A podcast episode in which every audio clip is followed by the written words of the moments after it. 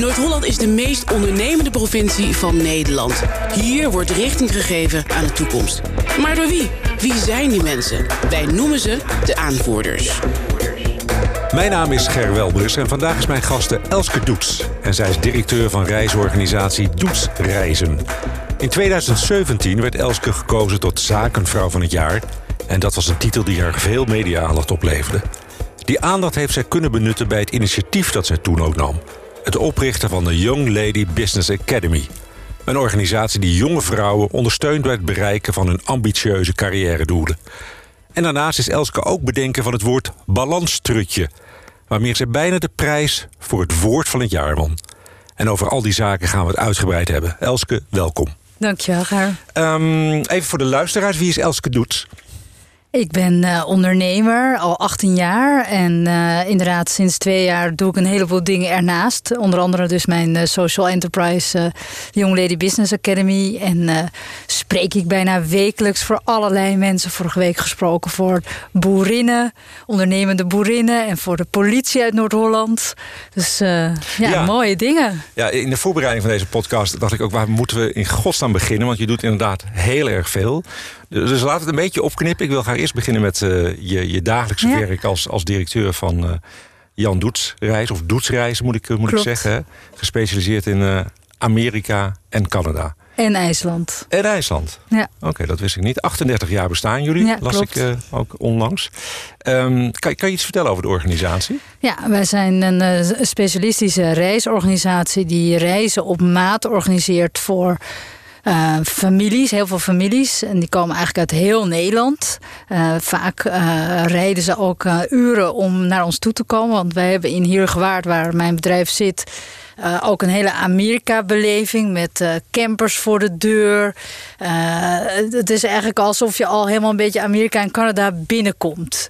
Uh, dat je in de sfeer komt. Dus uh, mijn uh, kantoor in Heergewaard is eigenlijk ook een soort onofficieel VVV van Heer Hugowaard. Ja, dat is mooi. Is dat ook tegenwoordig nodig in de reisbranche? Want we kunnen natuurlijk online alles ja, boeken en zeker. doen. zeker. Nou, voor mij is technologie ook ja, mijn grootste speerpunt. En maar dat wil niet zeggen dat alleen met technologie je het redt. Je moet echt uh, een combinatie hebben van uh, techniek en menselijke interactie. Want wij verkopen natuurlijk een dienst die niet tastbaar is. Het is niet een jurkje wat je om kan, rond kan draaien op internet.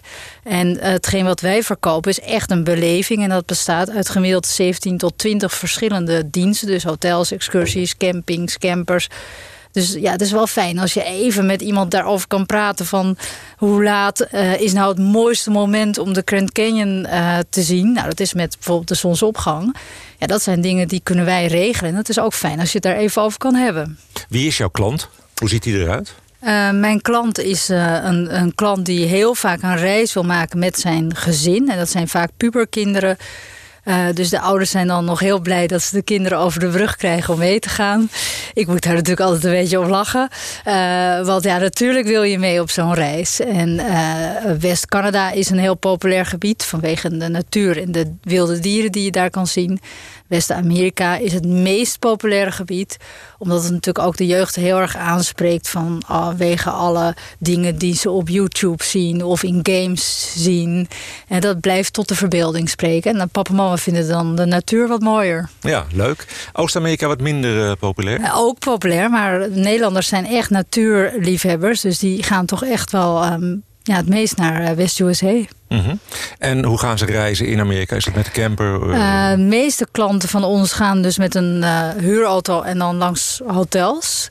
En de tweede groep doet inderdaad een uh, camperreis. Waarbij wij ook alle campings regelen om zeker te zijn dat je op de mooie plek zit.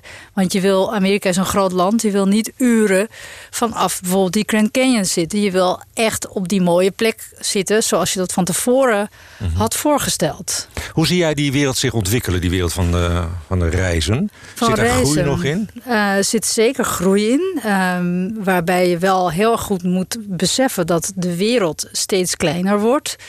Dus dat betekent dat Chinezen natuurlijk een hele grote groeimarkt zijn. Daar wordt Amsterdam natuurlijk ook heel erg mee geconfronteerd. Of tenminste met het he, overtoerisme, om dat uh, even dat woord een, uh, een naampje te geven. Ehm, maar goed, dat betekent ook dat het voor mij een uitdaging is. Want uh, ik wil dat mijn klanten aan die Grand Canyon, om dat weer even als voorbeeld te nemen, uh, zijn met elkaar. En uh, desnoods een soort glaasje wijn aan de rand van de Grand Canyon drinken als de zon ondergaat. Mm -hmm. Maar de realiteit is dat er honderd plassende Chinezen gehurkt achter je zitten. Dus hoe ja. ga je ja. nou daarmee om om te zorgen dat ze toch de juiste beleving hebben? Ja. En datzelfde geldt in Canada. Daar heb je hele mooie blauwe meren. Uh, dat is echt een droombeeld wat iedereen wil zien. Alleen daar mag je dus niet meer komen met eigen auto, tenzij je in een lots aan dat meer verblijft. Nou, wat -hmm. heb ik echt gedaan? Ik heb dus 80% van alle cabins daar geblokt voor doetsklanten. Ja. Want het is een beetje zonde als je naar Canada gaat en in het donkere meer moet zien, want dan moet je weer teruggaan. Dat is niet echt duurzaam. Nee, dus je, je gaat eigenlijk veel verder dan alleen regelen dat, uh, dat je een vliegtuigstoel hebt en een, en een bed in een hotel. Ja. Er komt veel meer bij kijken. Het gaat om de beleving, zodat -huh. de klanten zo tevreden zijn dat, dat ze het daarover gaan hebben.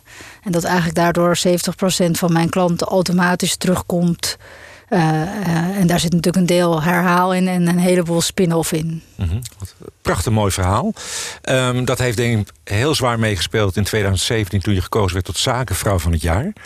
Ik heb uh, op internet gezocht naar het juryrapport. Ja. Ik was heel erg benieuwd naar. Ik kon het niet vinden, maar ik ben wel heel benieuwd of jij het gezien hebt en wat er dan in stond. Um, nou, wat, de reden waarom ik dat ben geworden is omdat ik uh, het bedrijf heel erg anticyclisch heb laten groeien. Dus dat betekent dat uh, in 2008 kregen we natuurlijk een economische crisis. Heel Nederland deed zijn kop in het zand. Ik niet. Uh, ik ging ook niet achteruit, zeg maar, op dat moment qua omzet, wat heel opmerkelijk is. Wat deed je uh, bijvoorbeeld anders dan wat andere bedrijven? nou, al heel erg anticyclisch investeren ook. Dus, dus heel erg in technologie investeren. En heel erg een positieve mindset hebben. Wij regelen natuurlijk een reis bij leven, niet de laatste reis. Uh, dus dat is iets heel positiefs. Dat is een droom. Dus dat betekent dat een positieve uitstraling natuurlijk al het halve werk is. Uh, maar goed, uh, ik heb dus toen op dat moment dat niemand eigenlijk meer durfde te investeren, echt miljoenen geïnvesteerd in IT. Op het moment dat het sentiment keerde en dus we konden groeien, gingen we in één keer 60% groeien. Dat kon ik dus ook doen zonder extra mensen aan te nemen, omdat ik dus zo had geïnvesteerd in die technologie. Ja. Dus dat, dat is een van de redenen. Uh, daarnaast uh, natuurlijk ook maatschappelijke betrokkenheid is heel erg belangrijk. Je moet een bepaald formaat hebben. Dus je moet wel minimaal bijvoorbeeld 20 miljoen euro omzet hebben. Je moet groeien. Je moet in winstgevendheid groeien. En uh, je moet ook vrouwvriendelijk zijn. Ja, daar gaan we, daar gaan we het over ja. hebben. Want wij kennen elkaar natuurlijk al een tijdje. En het viel mij op toen je gekozen was. niet alleen dat je heel veel in de publiciteit kwam, maar dat je die aandacht ook heel mooi kon, kon vestigen op de andere activiteiten waar je echt voor staat. En dat is de, dat is de, de, de vrouw in de maatschappij. En met mm -hmm. name uh, kijken naar de werkende kant. Hè? Je mm -hmm. hebt de Young Lady Business Academy opgericht. Klopt. Vertel er eens wat over. Ja, nou op het moment dat je dus zaakvrouw van jaar wordt... dan de, zegt de juryvoorzitter, dat is Annemarie Jorritsma... Uh, tegen je van nou leuk dat je dit wordt... Uh, je krijgt eigenlijk een heel mooi podium. Heel veel toegang tot mensen. Dus je mag bijvoorbeeld op de koffie bij meneer Rutte. Leuk. Maar dat podium. Was dat echt leuk? Zeker, want dan kan je toch eventjes wat uh, boodschappen tegen hem aanleggen ja. uh, die uh, belangrijk zijn. dan zit je dicht bij het vuur. Maar goed, toen dacht ik, oké, okay, dat is leuk dat ik dit nu word. maar dan heb ik wel iets ondernemends in mij... waarvan ik dacht van ja, na drie weken is het nieuwtje er natuurlijk ook een beetje af... dat ik dit geworden ben. Ik wil echt het verschil maken. En heeft het zin om voor mensen van mijn leeftijd... ik ben 46 om daarvoor lezingen te gaan geven dat ze meer moeten gaan emanciperen. Ik denk dat heeft volgens mij weinig zin. Daarin kan ik niet het verschil maken. Dus toen dacht ik, ik ga mij op jonge mensen richten. Ik heb in mijn bedrijf heel veel millennials werken. Ik doe vrijwilligerswerk op de scholen van onze zoons. Dus toen dacht ik, daar, daar, die zitten nog heel dicht bij hun kern. En toen heb ik dus op een vrijdagmiddag bedacht dat ik een academy wilde starten. Voor jonge dames van 15 tot 24 die uh, enerzijds ondernemer willen worden, CEO of minister. Ze hebben heel veel talent, heel veel ambitie. Maar zelfvertrouwen, daar moet hard aan gewerkt worden. En daar werken wij aan. Je bedenkt het op een vrijdagmiddag, zeg je. Ja. Hoe start je dan? Uh, ja, gewoon. Ik ga het opschrijven en uh, uh, aan de slag. Ja, ja gewoon doen. Ja. En dan deel je dat, dat is ook met, ondernemen. Hè? Je moet zeker, met ondernemen niet altijd te veel denken. Mm -hmm. je moet keuzes maken. er zijn natuurlijk ontiegelijk veel mensen die ook tegen mij zeggen... ja, maar kan je het dan ook niet voor oudere vrouwen doen? Nee, mijn keuze is de jonge doelgroep... En daar hou ik aan vast, want een keuze is krachtig. Dat zie je ook in mijn bedrijf. Ik ben specialist op een paar bestemmingen en that's it. Nou richt je die academy op. Uh, hoe, hoe, kom je tot de eerste selectie? Melden, melden jonge vrouwen zich aan? Of hoe, hoe gaat zoiets? Um, ja, ik heb natuurlijk een, een website. En uh, ik, heb, ik had natuurlijk gelukkig heel veel media-aandacht. Dus kon ik dat aan de orde brengen, natuurlijk die academy. En door middel van uh, videoboodschappen schrijven de jonge dames zich in. En ja, dan krijg je dus een pitchronde waarbij we dus selecties hebben gedaan uh, en gekozen hebben. Ik, heb ook, ik geef ook heel veel lezingen op scholen en universiteiten. Uh, dus eigenlijk alle niveaus zijn welkom en alle achtergronden zijn welkom. En dat is ook de kracht. Hè? Dus, dus dat mbo'ers door WO'ers worden eigenlijk beïnvloed. Want uh, denkers moeten meer doen en doeners moeten misschien soms meer denken. Nou, die combinatie is heel sterk. Oké. En dan gaan ze pitchen bij je? Ja. Word je verrast dan? Ja, mijn ervaring is dat degene die slecht pitchen... Uh, dat dat juist de meest interessante uh, kandidaten zijn.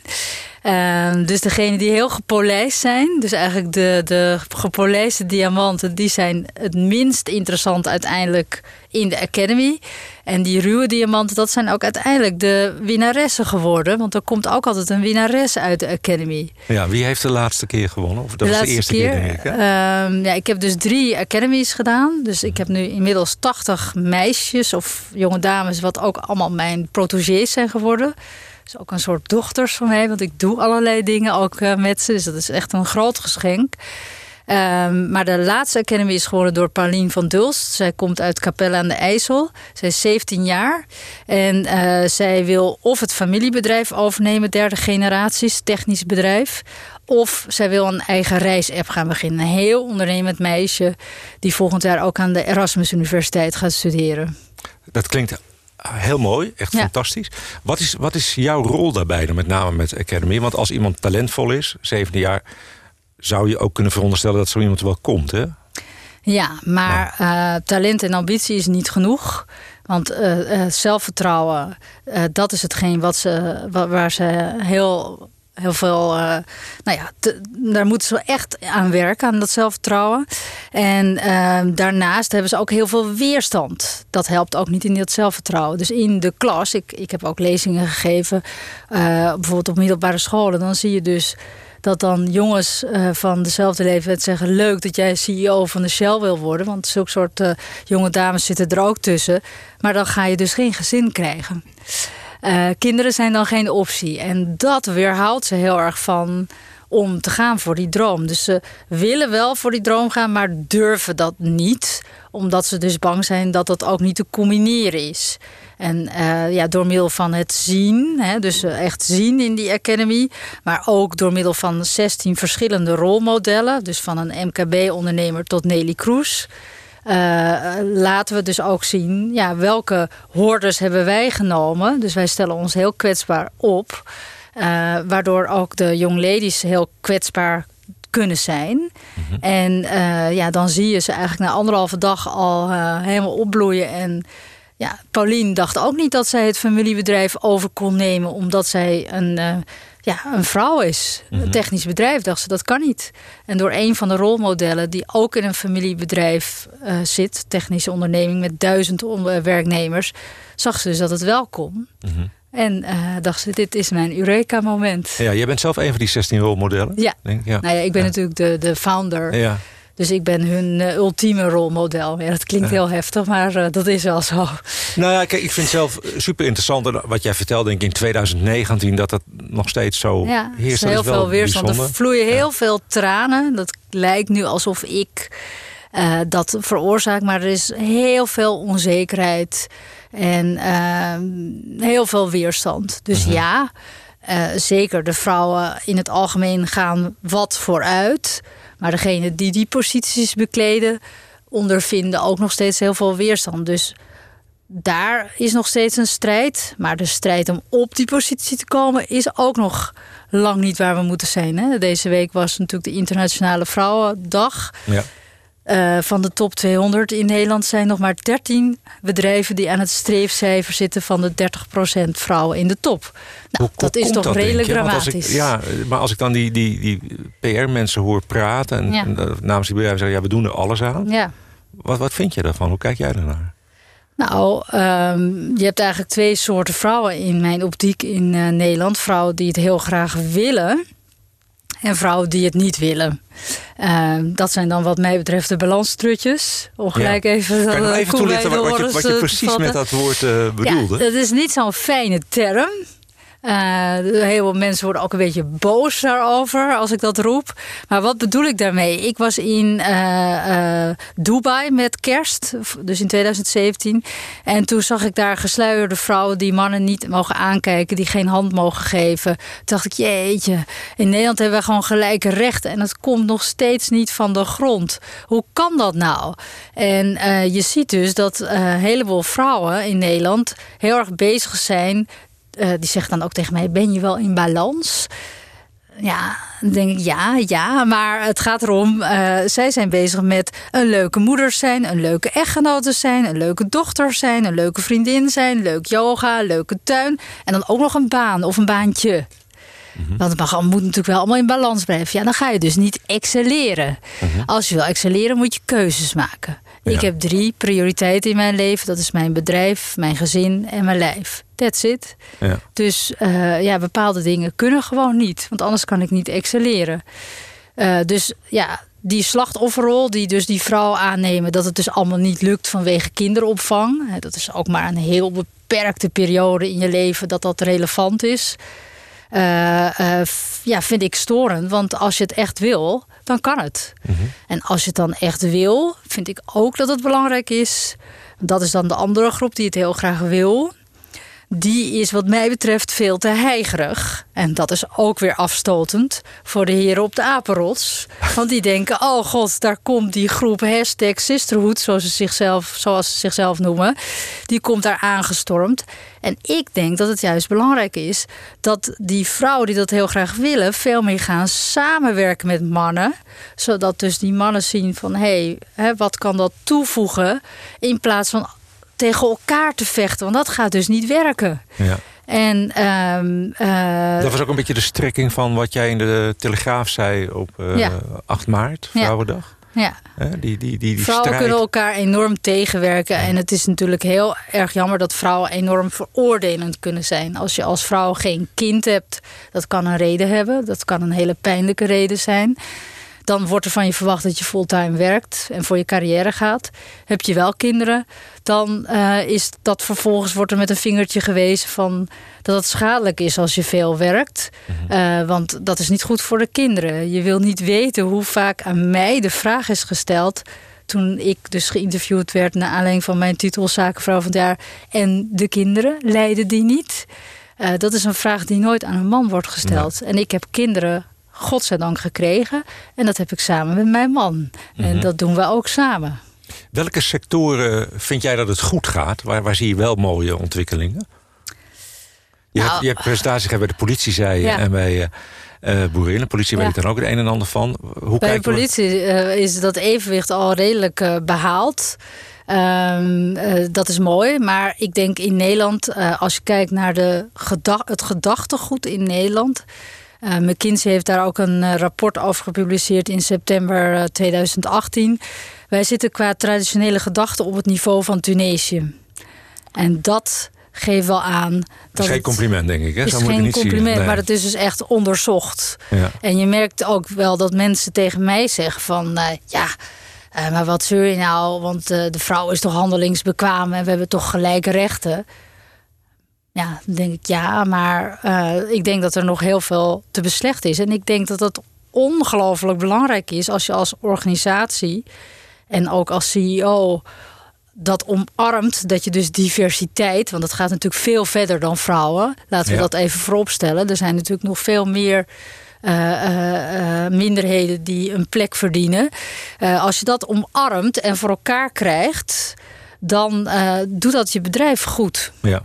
En uh, dat gaat ook echt in je bedrijf uh, een positief resultaat teweeg brengen. Mm -hmm. En vind je dat dat nog te weinig gebeurt? Dat bedrijven Zeker. te weinig Een heel goed voorbeeld maken? van een bedrijf wat de diversiteit echt goed op orde heeft. Dat is een Amerikaans bedrijf. Dat is een partner van mij, United Airlines. Die heeft dus een CEO, Oscar Munich. En hij komt uit Mexico van origine. Dat is ook een minderheidsgroep in Amerika. Waarbij het niet eenvoudig is om CEO te worden. Uh, in een Anglo-Saxisch bedrijf. Dat is hij. En hij heeft uh, vanuit zijn ook minderheidsrol echt de diversiteit omarmd. En ook heel breed. Dus ook op het LHBT-gebied. Mm -hmm. uh, ook op het pilotengebied. Want dat is ook nog een enorme mannenwereld. Uh, en hij heeft dat dus echt goed voor elkaar gekregen. Maar dat komt omdat het vanuit de top wordt omarmd. En de mannen om hem heen de, ja, de, de, toch wel de middelbare leeftijd, uh, gewone Amerikaan. Die hadden ook heel veel weerstand in het begin. Maar uiteindelijk zijn ze toch overstag gegaan. Mooi verhaal. Ja. ja. Nou heb je toch, uh, ondanks je drukke agenda, de kans gezien om nog een heel mooi boek te schrijven. Ja. Het lef om gelukkig te zijn. Ja. Ik ga het lezen. Leuk dat je het hebt meegenomen. Ja. Kan je in, in drie regels vertellen waar het Nou, het boek gaat eigenlijk over wat ik al eerder zei. Um, heel veel mensen hebben moeite om uh, keuzes te maken in het leven. En blijven daardoor eigenlijk dwalen in een soort niemandsland. En ik denk dat het belangrijk is om kritische vragen aan jezelf zelf te stellen van waar ben ik mee bezig? Word ik echt heel erg blij van mijn werk? Uh, want dat is toch 80% van de tijd. Uh, en uh, naar aanleiding daarvan keuzes te maken. Dus uh, er zijn natuurlijk sommige mensen overleefd, las ik uh, deze week in het FD. Ja, dat komt dus ook echt door die keuzestress. Ja. Ja. Dus dit boek geeft handvatten daarin en mijn visie, hoe ik daarin sta op zakelijk en privé vlak. Ik wil je heel erg bedanken voor dit, voor dit mooie gesprek. En ik hoop dat we elkaar over niet al te lange tijd weer eens spreken om te kijken waar je dan staat. Bedankt. Dit was De Aanvoerders, een podcastserie van NH Media.